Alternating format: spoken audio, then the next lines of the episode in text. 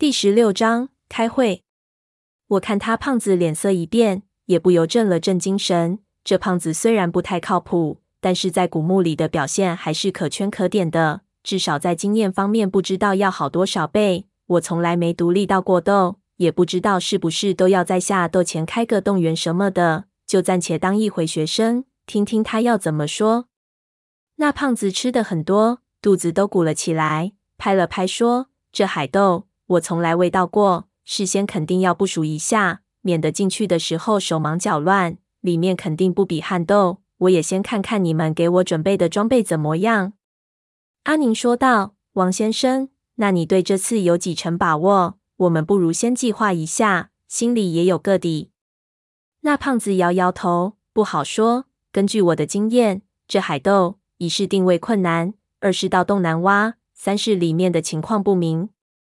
其中这第一、第二。”我们暂且不去想它，主要是这个第三，这海豆里不知道有没有粽子。若是有，就麻烦了；若是没有，那这海豆也不过是在水里的一个旱豆而已，轻易就可拿下。说起粽子，我突然想起三叔和我讲的那在墓道里碰到的怪物，越想越觉得可能就是今天在鬼船上碰到的海猴子，心里不由有点发怂，说这有没有粽子我不知道。但是可能有更麻烦的东西。说着，就把在鬼船上看到的那东西和这些人说了。其他人早就听张秃添油加醋的说过了。不过那张秃说的重点，应该是他如何如何把我和阿宁救下来。我说的就平时的多了。等我说完，那胖子就大皱眉头，问：“操他娘的，真的还有这种东西？”我点点头，说：“很多地方都有这东西的传说，应该不会错。”阿宁点点头，说道：“我小时候也听过，我还以为大人吓唬我不要到河边去玩。”这个时候，那船老大插嘴了，他说道：“不对，不对，这你们就不懂了。这里打鱼的渔船都见过这东西。我告诉你们啊，这东西不是什么海猴子，这是夜叉鬼。那都是龙王爷的亲戚，你们现在得罪了他，他肯定要回来报仇的。”我看我们还是快点回到岸上去，买头猪回来，请个道士做做法事，兴许他大人有大量，还能放过我们。张秃一听就笑了，我说：“船大爷，我都一枪把龙王爷亲戚的肩膀给打烂了，那我岂不是孙悟空？”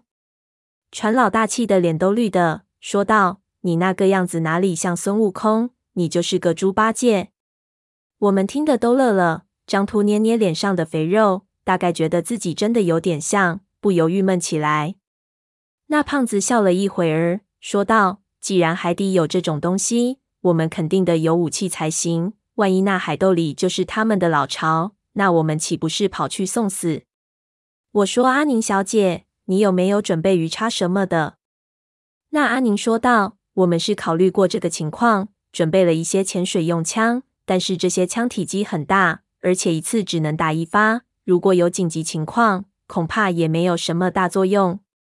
我知道这种枪是用压缩气体激发的，有效距离大概才四米不到，幸好还可以当长矛用。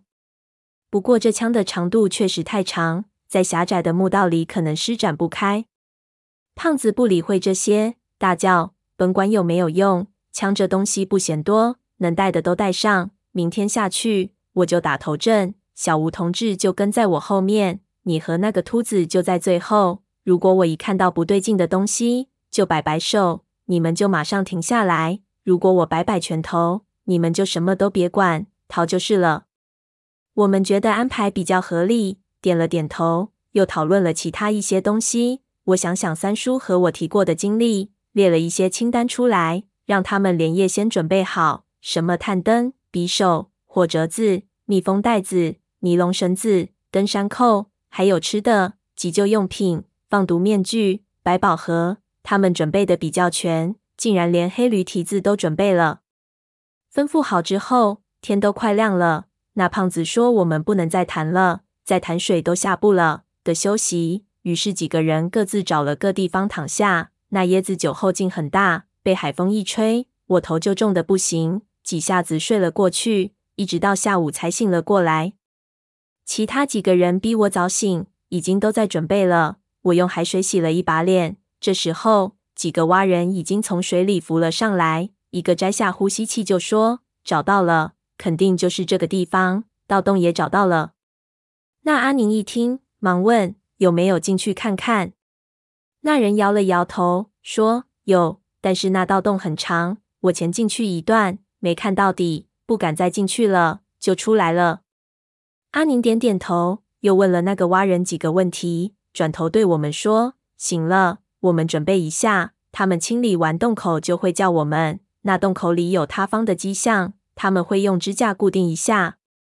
我们各自去穿潜水衣，我和其他几个都很合身，就胖子肚子包不进去，露了肚脐出来，虽然不太雅观，但是好歹是穿上去了。我们检查完装备，把该带的都带上。就一个接一个倒摔进水里。